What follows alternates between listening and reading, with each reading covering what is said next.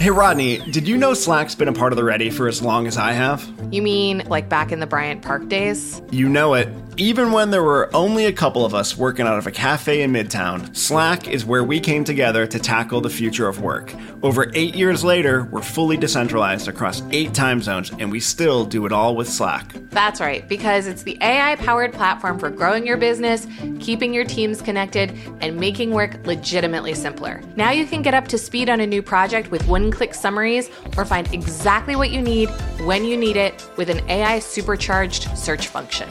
It makes your day-to-day easier and gives you the freedom to focus on what really matters, your future. Grow your business without the grind in Slack. Visit slack dot com to get started.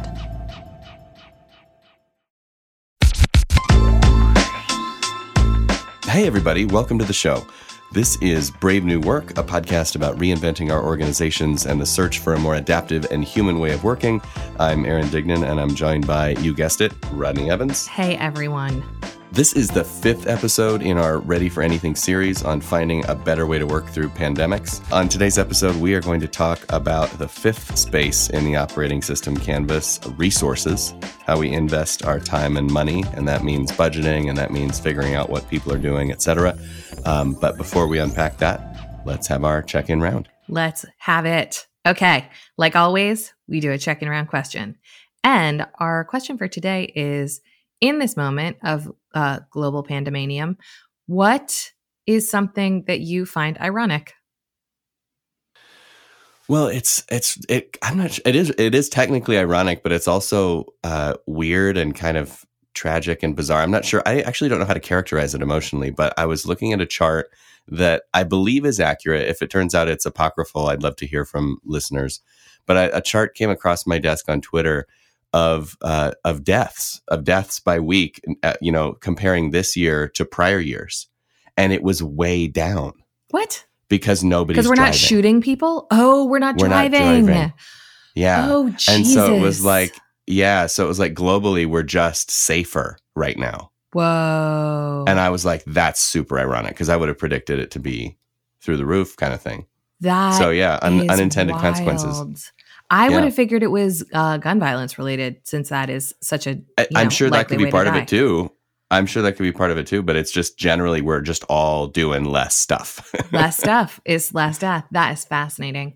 Uh, yeah. My answer is much less global in nature. Um, but cool. Before we kicked off this series related to coronavirus, we had talked about doing an episode before we both went on vacation about what badass packers we are and how awesome we are at, uh, at travel.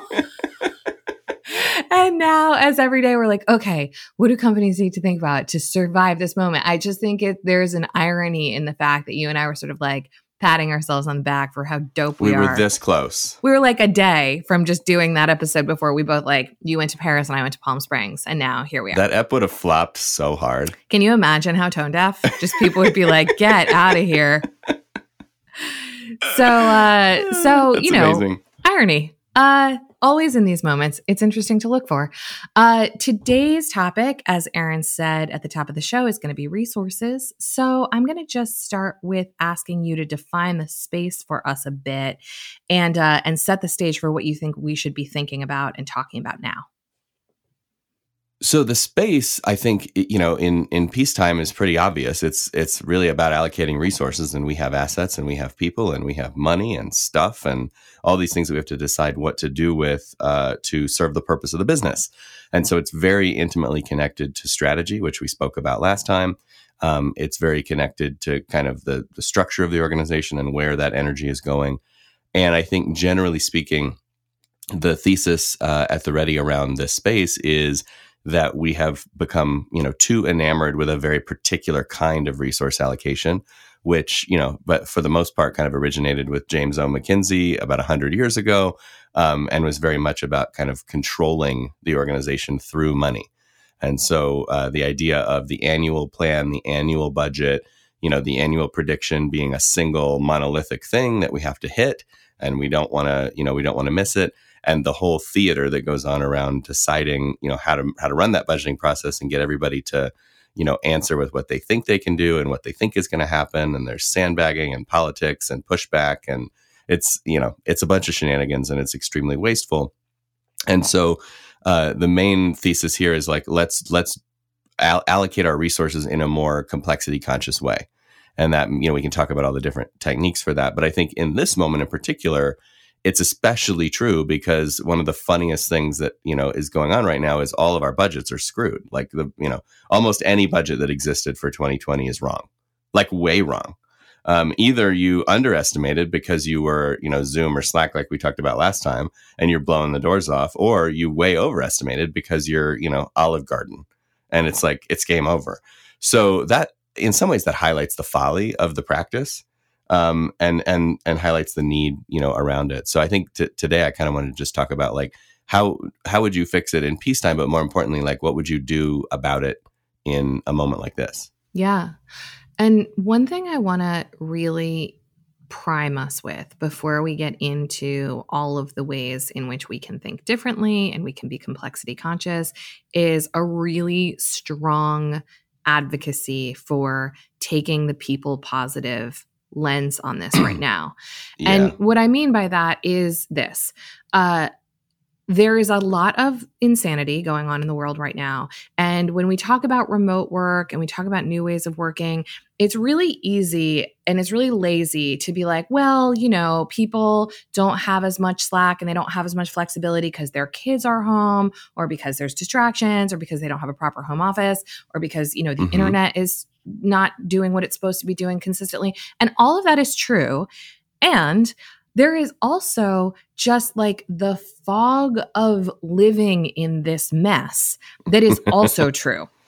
And so as we go into talking about budget allocations and how you can rethink about these things, I just want us to keep in mind that this is not the moment to assume that people are going to be at their most efficient, that they're going to be the most able to give one hundred fifty percent.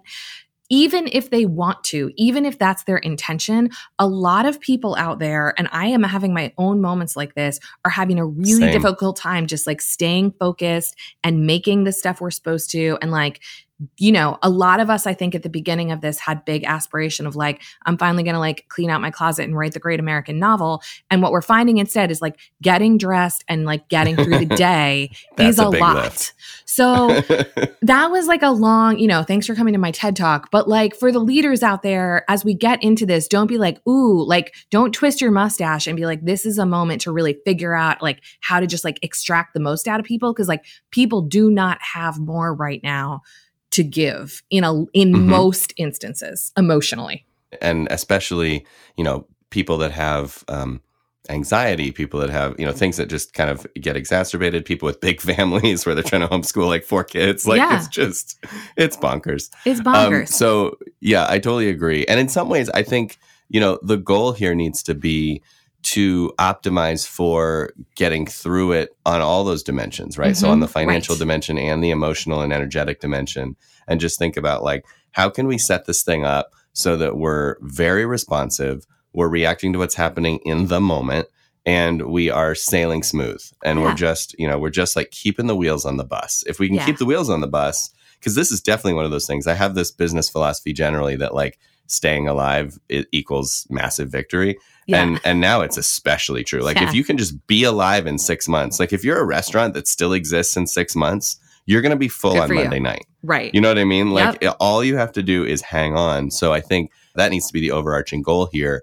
Not how do we extract the most, but actually how do we just be here? How do we yeah. be present? How do we be an airline in twenty twenty-one? Exactly. So with that being said, let's start with the idea around costs and what is fixed or committed that you just have to live with in this moment, and what are some of the levers that you actually have to pull. Uh, so Aaron, why don't you talk a little bit about that? Yeah, so this is one of my favorite ways to think about money. If you draw a graph where you basically show with a line over time your your sort of committed costs, right? And some of those are fixed costs like rent, and some of those are probably just committed costs that you're contractually obligated to pay, um, things that you have to do. Uh, and you sort of draw that over time. Usually what happens is it's sort of a flat plateau and then it kind of eases off at some mm-hmm. point. And the, and the older your business is, the longer that can be. Um, I remember a conversation distinctly that I had with uh, with someone at G E once where they were talking about things they were committed to that were ten years in the future. Wow. And yeah. they were like fully locked in. I was like, okay, whoa, that's insane. Um, and amazing. And then, uh, you know, for a brand new startup, it might be a week or two weeks or month to month rent or something. So you draw that line. And then uh, you draw another line, which represents the things you think you might want to do, right? So what are the things that are like usually part of your variable cost, usually, you know, part of your strategy? You might want to sponsor this, you might want to pay for that. And you can kind of see what those look like. And that space is is sort of the the play area. Mm-hmm. And then the line to track over time as you look at kind of how to be responsive is, what is revenue? Mm-hmm. So if if the revenue line tracks with the two of those combined, then you are able to afford your stuff, right? Mm-hmm. Like you're kind of living in that zone of plenty. And if you have a period where the revenue dips and you see like this pattern there, that's where you want to then carve out of the of the, you know, variable and optional costs so that you can say like, all right, well, we, you know, we thought we were on track for a month. And then in month two, things really took a dip. And so what we're going to do now is look ahead and start to carve out what we can get away from. And it's just this habit of uh, responsive or or kind of reactionary um, spending, which mm-hmm. is like, you know, we're, we're not spending based on a budget where we just assume everything's going to work. We're actually spending based on what's happening at a top line level. And we're aware of what our absolute bottom line kind of expense load is so that if we get lower than that, we know how much the house is on fire. Mm-hmm. And that's just like a, a chart that we can live with week to week, month to month, and and and play with. And it's also just the idea generally of like, do you even know what costs you have to carry versus ones you don't? Do you know what contracts you can break versus ones you can't? I mean, I saw in the news uh, this week that uh, the Cheesecake Factory was like, we're not paying rent. Yeah. and they're, and the mall owner was like, yes, you are. And and so they're in they're in a legal fight now about that. And and so that's obviously an example of something that like one party thinks is is locked and the other party doesn't. So um so that's the idea. And I think, you know, that exercise can take an hour or two, but is really worthwhile in this moment. Yeah. And I think that um, for the people who work in really big organizations where that becomes like a two week long, really unwieldy deep dive with finance, think about yeah. how you can do this in a simpler way, because yeah. I think it's really good advice. And also it's really easy for people to get like overly heady about that and turn it into yeah. like an exhaustive forensic exercise. And like, that's right. not really what you're talking about. No, it should be a napkin sketch, right? Yeah. Like it doesn't have to be perfect. It should be ninety or eighty percent accurate. Yeah. Um, because again, like it's going to change anyway. So you just want to have a, a sense of what are the big marbles in the in the bin, you know, right. and then how do I move them around? And like a lot of other things right now, uh, eighty percent good and relevant right now is better than one hundred percent perfect and two weeks too late. So like totally, do napkin totally. math, because in two weeks, it, uh, who knows? And in some ways that connects to to another idea to talk about, which is rolling forecasts. Yeah. So, you know, usually one of the fatal flaws with traditional budgeting is uh, it tries to do too many things at once. Mm-hmm. And so it's like, we want you to be uh, a floor, and we want you to be a target, and we want you to be a forecast. Mm-hmm. And all of those are different, right? A floor should be the, you know, kind of the minimum, the most, you know, the minimum amount of profitability we want to see, the the maximum amount you can spend, et cetera. Um, the target should be this ideal optimized uh, state, right? Like this is the revenue we'd love to see this year. We want to grow twenty percent. We want to do X, Y, Z. And the forecast is supposed to be what's actually going to happen. Mm-hmm. Um, so those are three different things, right? The the minimum, the maximum, and the and what we think will actually yeah. happen. And when you jam them into one number, um, the number becomes bullshit because yeah. it can't do all those things well. So it has to pick what it's going to do well. And generally what happens is the leadership says, well, gosh, we'd really like the budget to be built on a target model where mm-hmm. we have this big stretch goals, because wouldn't it be great if we were more profitable and more revenue? And they want to push, push, push for that. And the people that are accountable for that and on the hook are like, we should really pull this down to a- at least a forecast. Mm-hmm. Um, if not, a, if not more of like a floor mentality where like we're going to sandbag and then that way we can beat our target. And and then, of course, people in finance want to know what's actually going to happen. Of and course. that's, you know, that's missing. So anyway, so all of which is just to say, like, one thing we can do about forecasts that's nice is we can just do them all the time and make them independent from the amount of money we get to spend or have to spend, make them independent from, you know, bonuses and incentives, and just say, like, what do you think is actually going to happen? And ask the question every month. Yeah. And so you're just rolling, rolling, rolling. And I think two things about that are really helpful and important. One is call it a forecast and not a plan, because we have a tendency to be like, this is our quarterly plan. And it's like, yeah. no, it's not. This yeah. is our quarterly guess. That's totally fine. And two is, you know, this is, again, the kind of thing that is a good practice anytime. Like the way that yeah. I uh, used to do this when I was running my own P and L and teach clients to do it was on a six quarter rolling basis. And mm. so every quarter you would look at what actually happened and then you would add a quarter, and the confidence level of that quarter was very low, and your confidence mm-hmm. level around the upcoming quarter should have been much, much higher. And I think yeah. depending on the dynamism in the environment, maybe that increment right now is monthly. Like I think yeah. look at how quickly things are changing so that you can have your rolling forecasting matching the speed at which the environment is changing. But also don't forget the confidence part. Like no one should be expected to be as confident right now about what's happening at the end of twenty twenty as they are about what's happening tomorrow. So like, That's let's right. make sure that as we're doing forecasting work, we're baking that in. And there's nothing wrong with, um, like we were talking with Douglas yesterday, there's nothing wrong with sort of like extrapolating trends out as a mm-hmm. thought exercise, but just be clear on what your confidence level is that that trend or that prediction will come to fruition. And if, you know, if your confidence six months from now is five percent, fine, no big deal. Yeah, totally. Let's just be clear totally. about that. Well, and know your industry. I mean, you know, right now you happen to be working with someone in the cable business. Um, mm-hmm. I, they can probably predict with relatively good accuracy what's going to be true in a year, mm-hmm. um, even maybe amidst these times, if not in, in normal times. Uh, our business, transparently, like when I do forecasting, both informally and formally with our system, I'm talking about thirty to sixty days usually, mm-hmm. um, because the reality is we just don't know beyond that. Like we just don't see, all of our stuff is way too uh, week to week in, yes. in terms of its dynamics, and things change. Like, you know, we, we have teams that are thinking they're going to scale and then they don't, and thinking that they're going to go away and then they renew.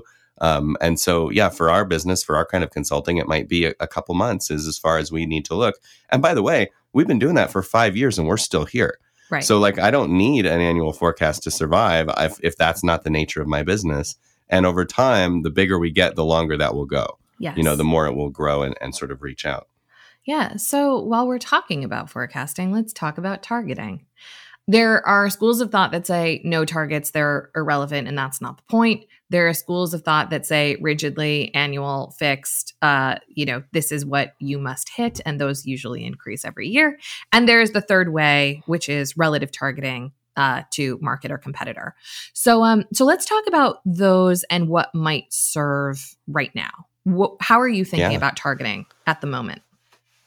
Well, first of all, hashtag beyond budgeting. Let's yes. give props where props is due, because that, you know, uh, movement and roundtable ca- sort of came up with a lot of this stuff, or at least codified it for for us. Um, I think so. A few things. I think no targets is is fine, um, provided that you are comfortable with an emergent level of performance and you don't have other parts of your operating system dependent on measuring performance. Mm-hmm. Because if you, for example, want to have a profit sharing program or a bonus program or a, you know, some kind of thing that is tied to how are we doing, mm-hmm. uh, if you don't have targets, then you're going to have to kind of evaluate that up to the fact. And that might, you know, let bias creep in or inertia or what have you, right? If you like, how do we know how we did this year if we don't measure against anything? Um, by the same token, I think for small businesses, for businesses in crisis like this, et cetera, um, sometimes the target is just like, let's do our best and see what happens. Mm-hmm. And I think that's totally fine. And and frankly, like for most of the Ready's history, that's been our approach. Um, mm-hmm. It's very hard to find direct competitors for us. It's very hard to have team to team uh, kind of comparisons at our scale. And so, you know, for most of it, it's been like, let's just do our best work. Let's do the best work of our lives and see how the numbers play out. And mm-hmm. as long as we can all make a living and we're happy with that, then we're good. Mm-hmm. Um, for bigger companies, for companies that want to uh, kind of have a better sense of how they're doing, I think that's where you get into the the fixed uh, targets versus the relative targets. And the best way to describe this is a fixed target is something that is independent of what happens in the world. So we say we're going to grow ten percent this year, mm-hmm. ten percent growth this year. That's the goal. And we all hustle towards it. And uh, if the market does something crazy, like maybe there's a pandemic, um, we all miss our bonus, mm-hmm. right? Because it doesn't happen, it doesn't play out. Um, and by the same token, if we say ten percent fixed growth is the goal and we do hit it and we get our bonus, but the competitors in our space grew twenty percent, mm-hmm. that actually we failed, we missed mm-hmm. something, and right. yet we're still being rewarded like we succeeded. And so that's the basic problem with the fixed target model. The relative target model, of course, just says, well, don't do that. Instead, just say, we want to be ten percent better than the competition, or we want, you know, each branch to try to be ten percent better than the average, or mm-hmm. we want, you know, something that looks like that. And and the most, you know, famous case of this is probably Handelsbanken, the mm-hmm. the Swedish bank, who who basically says, you know, we want to have better uh, profit over revenue every year on average than the average of all the other European banks. Mm-hmm. And so that's the mark. Like, that's what we're going to try to do. And in a huge downturn, it might mean that flat is a win. Yeah. And in a huge upswing, it might mean that you have to have thirty percent growth or something to to hit that number. So that's that's how they look at it at a global system level. And then at an individual level, you can you can play this game with with lower stakes, but you can play this game team to team, branch to branch. And so uh, in the Ready, for example, we look at like project profitability across teams. Mm-hmm. Nobody is rewarded or punished based on it, but we look at it and we use it for data and we use it for steering. Yeah. And two examples of what you're talking about that I've seen that are just interesting to say, because I think it's, I think in these moments, it's easy to be dismissive and be like, well, this is an unprecedented time in history, but like, it's also not um, in some ways, because there are always emergent events and we often don't sure. adapt to them. And then we're like, huh, that was crazy that that happened. That'll probably never happen again. And it's like, no, it will next yeah. year. It'll it just be to a different department. It was, so yeah. two thousand eight being an example, I was working at an investment bank when all of that happened. And I distinctly remember the bank that I worked at did not take TARP money. And mm. there were certain uh, departments within that bank, well, really like whole functions within that bank that made their numbers that year. So whereas like right. global markets was on fire, like private wealth management and asset management exceeded expectations for all of the reasons that wow. you would expect. And those people got paid out at more than one hundred percent of their bonus. And you're like, there are protesters outside that want to literally murder us. Should you guys be yeah, making yeah. one hundred fifty percent of your bonus this year? Like, wild. That doesn't seem right. Like, that doesn't seem logical, even even to me, uh, as a person who benefited greatly from that. And then the counter argument. So, you know, that's like talking about the fixed targeting thing.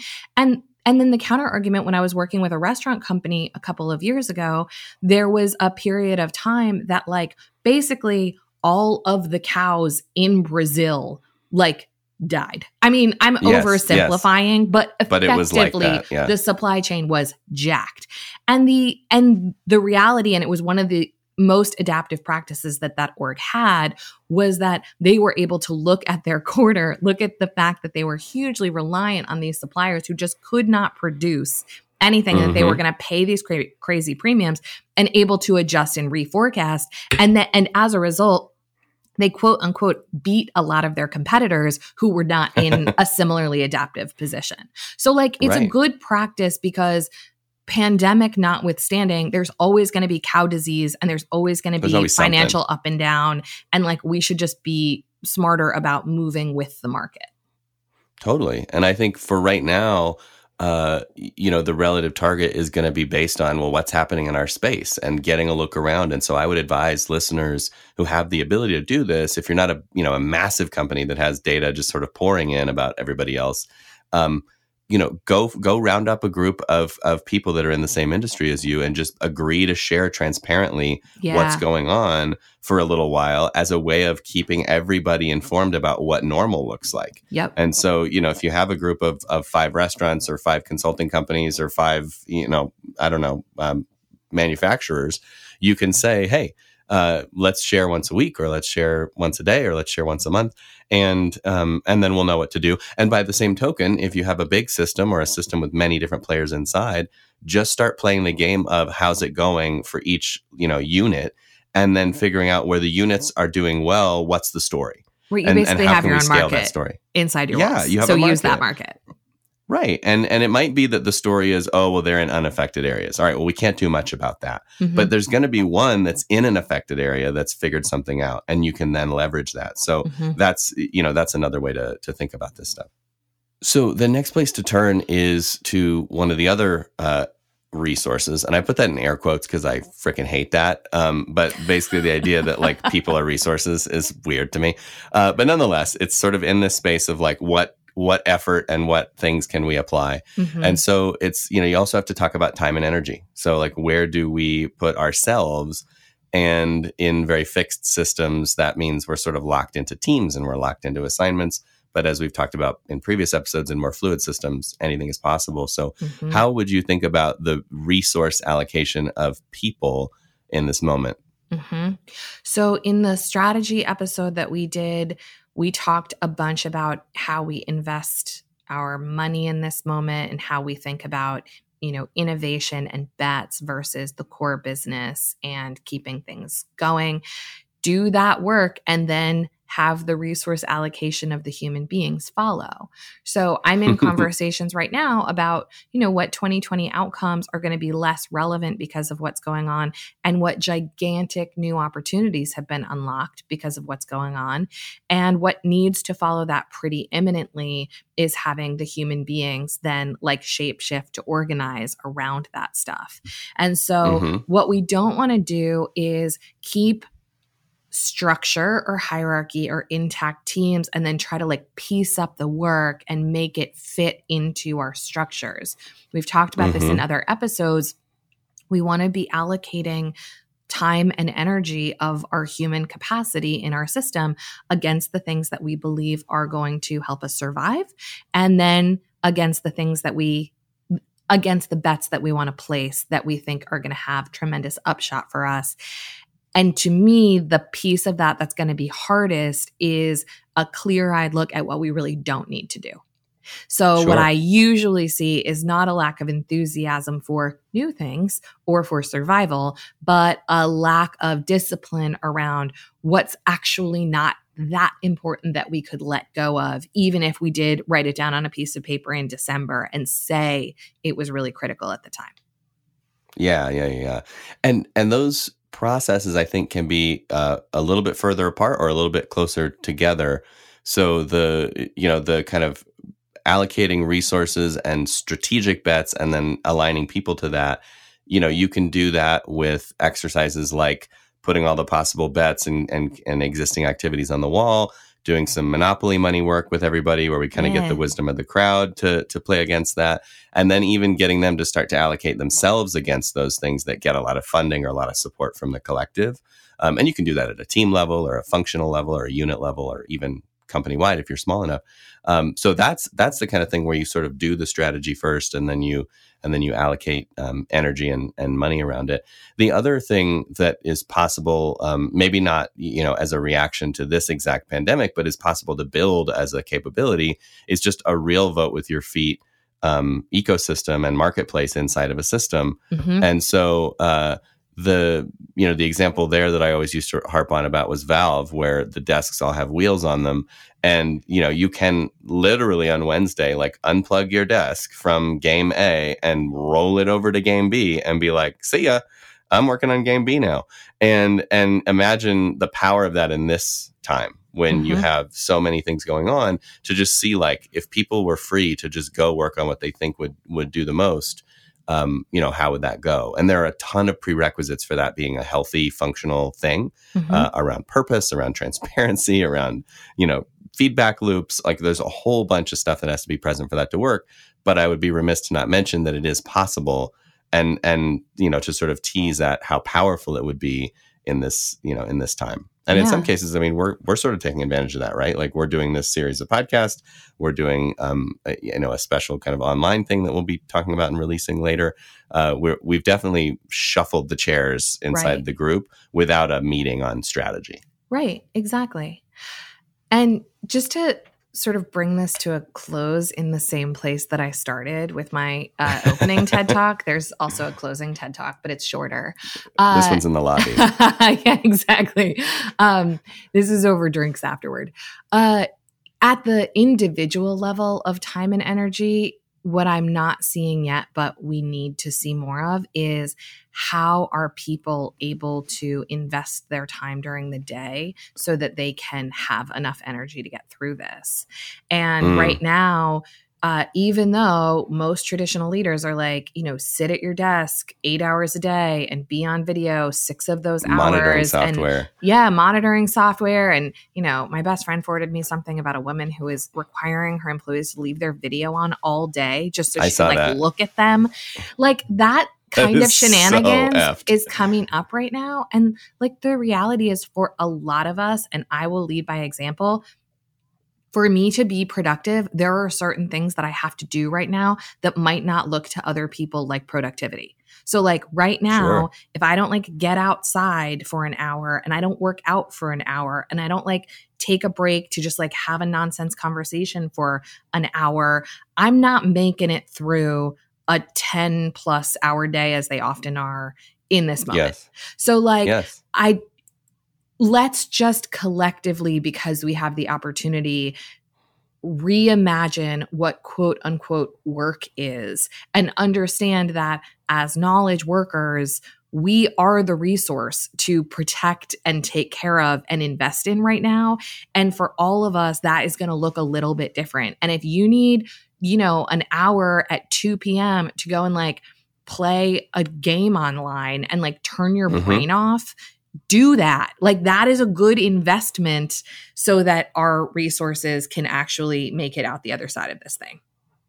Plus one. And to circle back to the irony of the check-in question, all of the best productivity experts that I know and follow are like committed and convinced that we have about four hours a day yeah. of great work in us. Yep. And the rest of it is B S. Yeah. And so like, if that's true, then let's really sink into that, you know? Let's really sink into it. And let's recognize the fact that like, if I'm at my desk for ten hours, the second half of that could be done in two hours if I was fresh. Mm-hmm. I'm mm-hmm. just, I'm unfocused because my brain is tired and taxed. And so everything is taking longer than it should. And so like, that's, if that's true of me, that's probably true of a lot of people. And so let's just get hip to that. Well, then I think we better shut it down so we can both go take a walk. Yeah, let's do it. um, always a pleasure. It was a fun one today. Uh, if you are digging this Ready for Anything arc that we're working on for you, uh, forward this show, please, to your people who are trying to keep their businesses afloat. And, uh, and also leave us a review. We would really appreciate it. It would mean a lot to us. And uh, yeah, go do that. Uh, also, a quick and usual tip of the hat to Taylor Marvin for making us sound good in closets, in uh, lake houses, wherever we are. Um, Brave New Work is produced by The Ready, where we help organizations around the world change the way they work. You can get in touch with us by emailing podcast at the ready dot com. It works. We reply. Check we love it, out. it. And yeah, do it. Um, and as for you, thanks for listening. Now go change something.